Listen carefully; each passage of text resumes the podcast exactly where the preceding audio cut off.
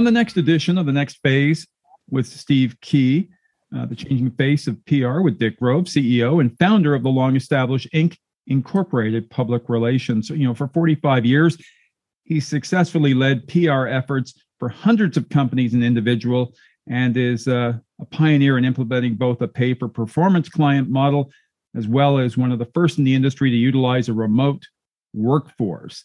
Uh, his first book, motivated by his decades in the industry, is titled It's the Media Stupid. Love that name. Uh, PR without the BS. And it's going to be available in December.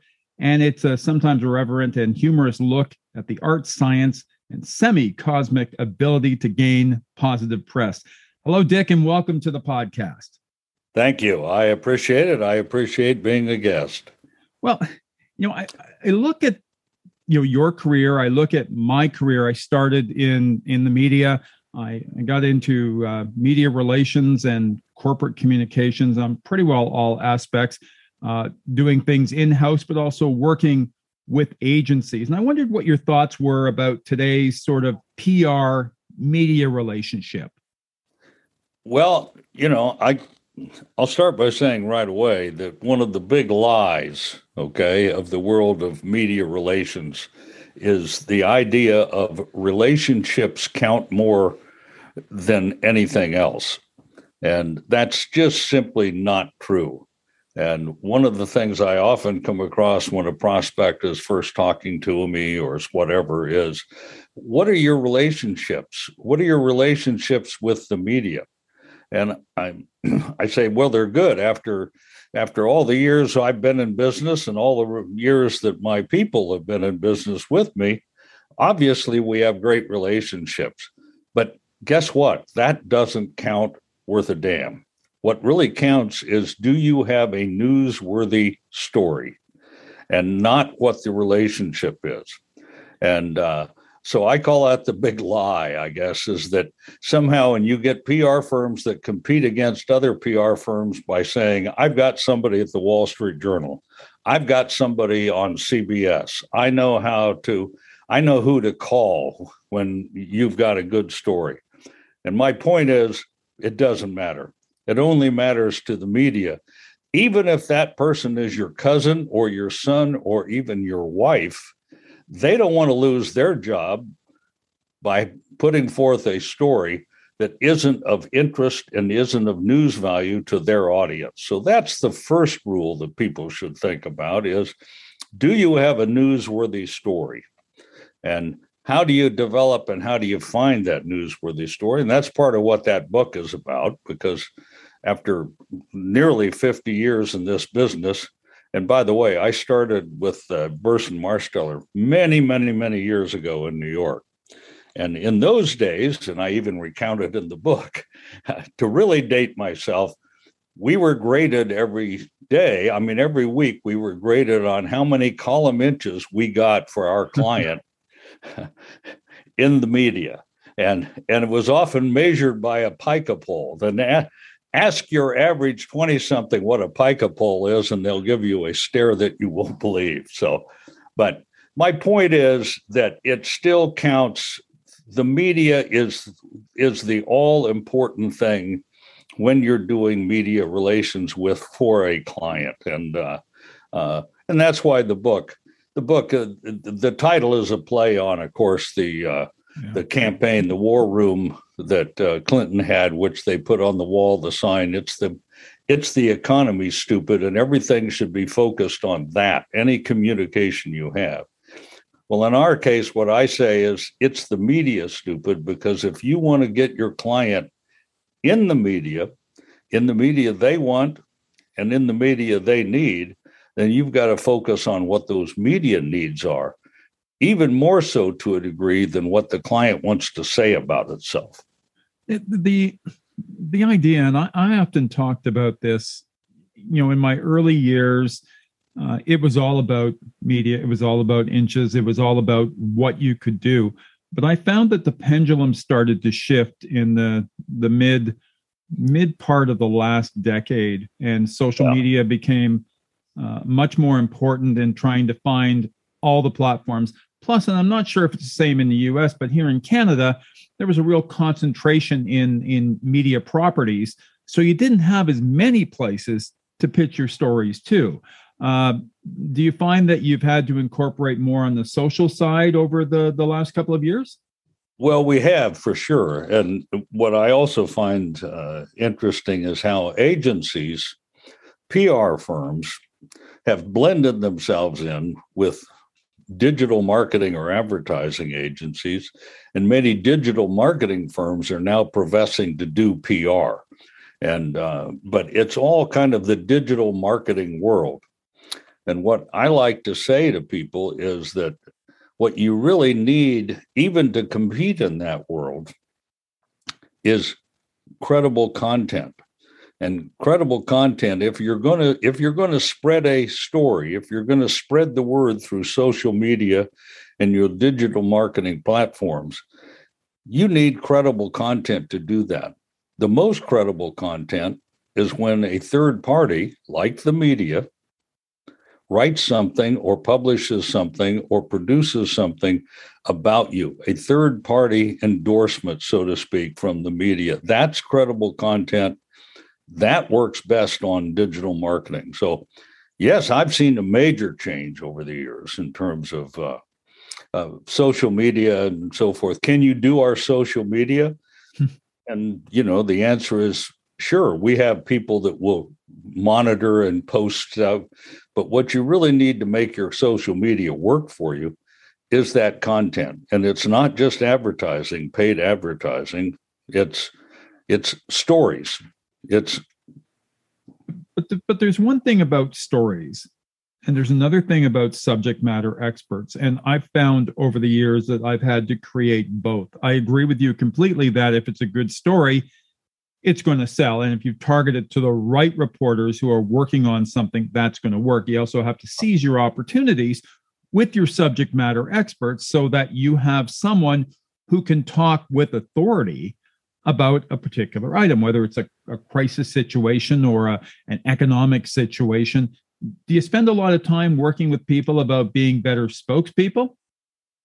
We do to a degree, but it turns out that what another, if you want to call it a change, today's CEO, today's marketing person, they're much more hip in terms of being able to speak clearly, get their message across, etc. So we don't do nearly as much as what we'd call in the old days, where you take a day and media train executives, uh, all of that, make sure the code is situated right on them, and the and they learn how to bridge from a from a uh, a loose question into an answer that where they want to cover what they want to cover all of that and there's less of that today certainly because we found that most people most current executives are pretty hip in terms of they've done zoom meetings for years now they know how to present themselves they know how to talk better so what we do is we spend time a little bit on the on what they might be asking you. What are the questions and how to get your point across? But that's not in that formal kind of media training that it used to be. Well, it is all part of a conversation, right? You want, you know, as a as a guest, you want to be able to get your messages across, but you also want to be able to conduct a conversation. And, what we've seen in the last two years uh, with the pandemic is this move from you know, being in the studio to working remotely, and almost to the point where there really is no excuse for a spokesperson not to be available in any kind of environment. Do you think that we're ever going to go back, or is is this going to be the the wave of the future where we, we can be, you know, in my in my basement doing interview with with somebody?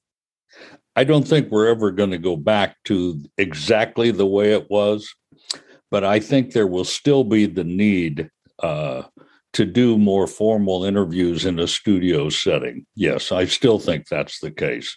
Yeah. And I think clients actually like that. They like the feeling that they're they're rather than being boomed up on I mean zoomed up, they're actually sitting across a desk and so forth. So I don't think it's ever going to go back to you know, lining up guest after guest. But I do think it will. I think the pendulum will swing back a bit, but there's no doubt that remote uh, working, remote communications, all of that is very much here to stay. You've had a remote workforce for more than 30 years, and and yes. over time, um, you know, how have you seen that evolve? And uh, do you find it that you were lucky you were in that position given the way the world turned? Well, I guess we were lucky, but we, you know, my decision years ago was that the the best people tended to be the people that were more senior level, experienced, knew the media, knew how to talk to the media, had great news instincts. And most of them in those days, when I first started this, they literally they were commuting. They were commuting in from White Plains into Manhattan. They were commuting uh, from uh, the East Bay into San Francisco, et cetera, et cetera. And to give them an opportunity to work from home and to get their kind of quality skills, uh, it, it, was great. And it worked very well. And it's worked very well over the years. Uh, were we in better position a couple of years ago? Certainly. But we've always had a pretty lean management staff, if you want to call it, at headquarters. And I pride myself on that we still have a brick and mortar headquarters, but the majority of our people all work from home or work from home offices somewhere. And and I think they appreciated the fact that they didn't have to do much. You know, they were already ready for this. Yeah, I, I always found that um, you know I loved my job. I hated the commute. And for me, right. it was the three hours each day uh, just devoted uh, to commuting. So when you know I made the transition to you know almost a Zoom based environment, that it, it it took a bit of a weight off my shoulders. But I missed that face to face conversation. I, do you, do you, do you, how do you how do you keep up that that the, the relationship with people that you're talking to remotely or do you have opportunities to bring everybody together well we do have opportunities to bring everybody together i like to at least once a year it's been it's been a couple of years now because of covid but i like to bring everybody in for a few days so they all know each other from other than a zoom call or a voice on the telephone uh, but yeah and i like that I like that personal interaction. I still like, and this is, I'm archaic, I guess. I still like to sell in person. So when I want to call on a prospect and close a prospect or meet a prospect, I still think it's great to reach over, touch a hand, see somebody's face in front of you. So I, I still like that. Is it absolutely necessary in today's world? No but I I still prefer it, and I think that. Uh, uh, but as far as remote managing re- people remotely, um, we found it to be pretty good. That you you you want to make sure everybody feels, and there's lots of engagement, and you give them lots of opportunities to engage with each other. It's never going to be gathering around the water cooler. It's never going to have that same feel. But if you throw that in there once every six months, then then it it can be pretty effective. And we have been doing it for, like I said, as you said, thirty years. So, uh, um, but I would say that on and our people on average have stayed with us probably i've got people that have been with me for 25 years working remotely Okay. I've got people uh, on average, they probably have been with me 10 to 12 years. So well, it works great, pretty well. Yeah, there's a great deal of trust that has to go in there. You have to be able to trust that the people are doing what they're supposed to do and that they can perform. Some people thrive in an environment around the office where there's the water cooler, where there's that social activity. Other people are are are fine just being away. But I think as an individual, you have to have a certain amount of discipline to be able to make yourself accountable. Like you, you're you're conducting your business, but from your home. I agree, and uh, you have to find those individuals that have that, if you want to call it that, self responsibility, that self discipline. Um, I used to, I haven't done it in a couple of years, but in the very beginning, I used to make visits to my people. And I would actually go out there and oftentimes just sleep in their house. I was a guest and and spend time seeing what their work environment was at home, talking to them, making them feel more like they were a part of something, even though they weren't commuting in from White Plains to New York every day. Um, and I found that to be very effective. And that's another way, by the way, is don't give up personal interaction entirely if you're going to manage remotely. Keep some of that. Yeah, a couple of things I wanted to to touch on before we we wrap this up. Uh, number one, I mean, you've pitched a lot of companies. You've had companies come to you.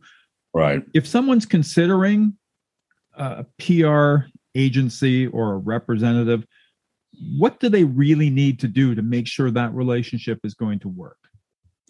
Well, you've got, I mean, going back to what you said, you've got to have a sense of knowledge. You've got to have a sense that they understand uh, not necessarily your business, but they understand what you do and how to communicate it and the media that are going to be important audiences for your business.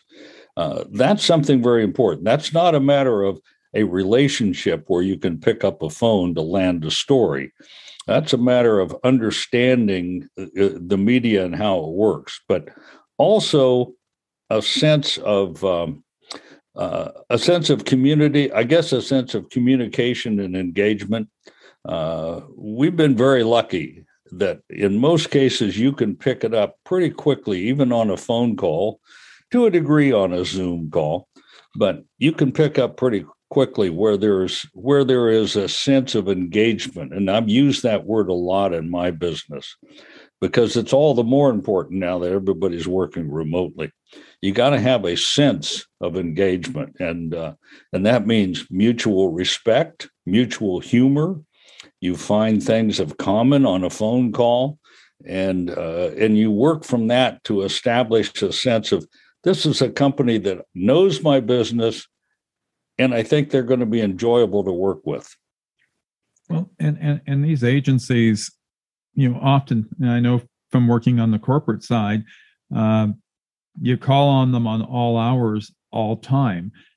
How do you find time to sort of balance your life? Uh, we we all talk about mental health. We talk about work life balance. Uh, you know, I read that you spend time on a motorcycle. Uh, I used to, uh, and and uh, you know, I found that very therapeutic. But but how do you balance your time?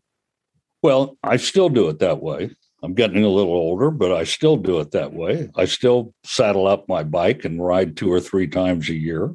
Uh, I find that incredibly relaxing and uh, and uh, life refreshing. Let's put it that way also it does something else it enables you to engage with people out there in the out there in the world beyond your business associates beyond your clients uh, you know the waitress at the diner the uh, the guy that's at the local gas station in uh, St. George Nevada or something i mean those are those are great things to be able to keep your life balanced uh, but I also make sure that even though my people often we talk about it, the fact that you're you're pretty much connected 24/7 when you're dealing with the media and yeah. stories that may be breaking.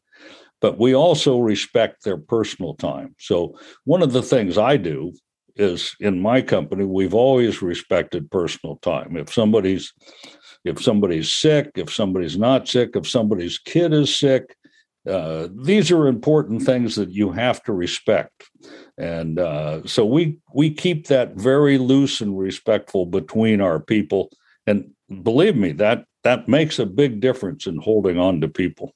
Well, clearly that um, that extra bit, and when I was you know supervising over staff, uh, I felt it was important not to micromanage everything they did and gave them that freedom. I think that they respected that. And I think if you have a respectful work environment, you're going to get more out of your people because they're going to want to, they, they all believe in the same goal, the same vision of what you're trying to do.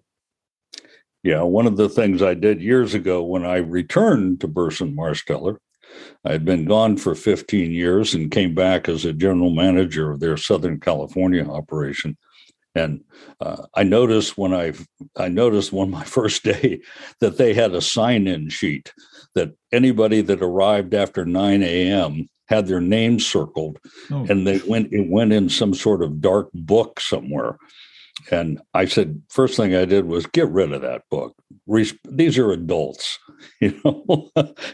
this isn't this isn't grade school, and uh, of course, I got immediately got a call from New York saying, "What are you doing? You're changing our practices." But uh, but yeah, you've got to respect your people. You've got you. I don't care how young or how old they are. You've got to respect one. You've got to respect that they're intelligent people, or you wouldn't have hired them.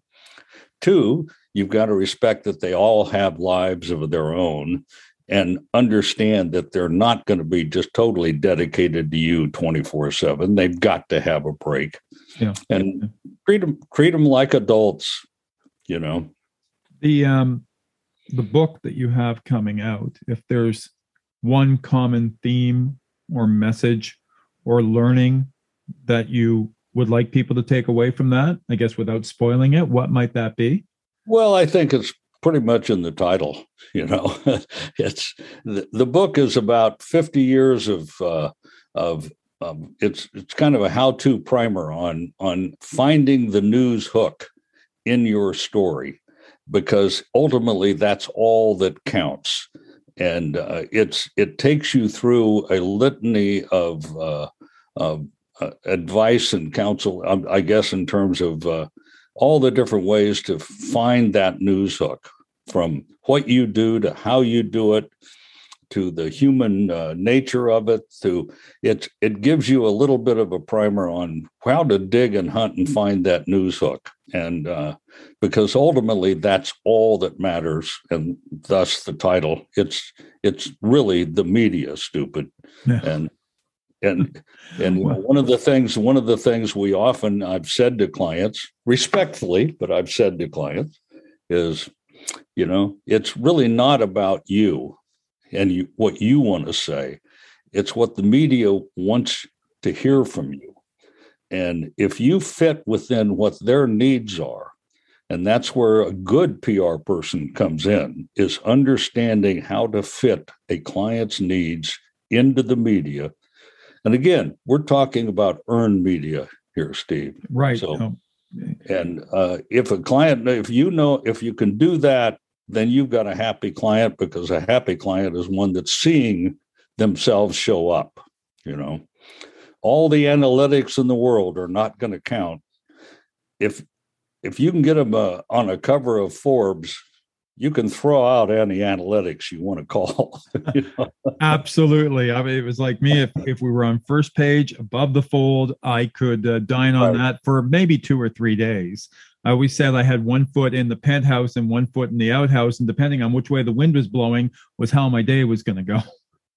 Well, I have a, I have a, uh, I have an old client, a, a, a former client that said not too long ago, and that's one of the reasons for the book and so forth was that what it's real media relations, placing stories in major media as well as secondary media is almost a lost art today. Yeah. And it earned media is a lost art. And so that what the book is about basically is here are some here are some tips on how to find and do and and work within that lost art and maybe create something yourself in the way of good stories for your clients that are published published or broadcast well i thank you so much for your uh, for your time your expertise today i wish you um, great success with the book and ongoing success uh, with the company uh, thank you so much for this today well, I appreciate it, and I'm sure I'll. I'm sure we'll figure a way to send you a copy of the book when it comes out in December, Steve. Wonderful. Well, the next phase is always looking for storytellers, leaders, just plain old fashioned good advice. Uh, check us out on Buzzsprout, Spotify, and Apple Podcasts. Until we chat again, have a great day.